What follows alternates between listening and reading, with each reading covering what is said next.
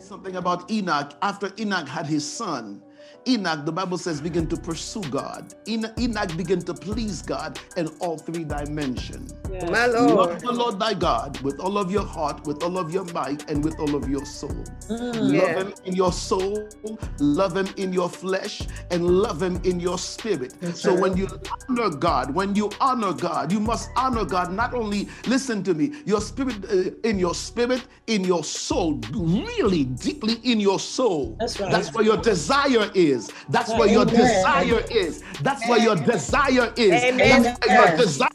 Amen. Lord Amen. And then your flesh will line up. Are you with me? And you're with the word of God. You will honor God in all three dimensions. Amen. Honor the Lord in all three dimensions. Honor the Lord in all three dimensions. Ah. Honor the Lord in all three dimensions because you are three dimensional. So prayer is in three dimensional. Prayer is in the flesh, prayer is in the soul, and prayer is in the spirit. Yes. Amen. Amen. Amen.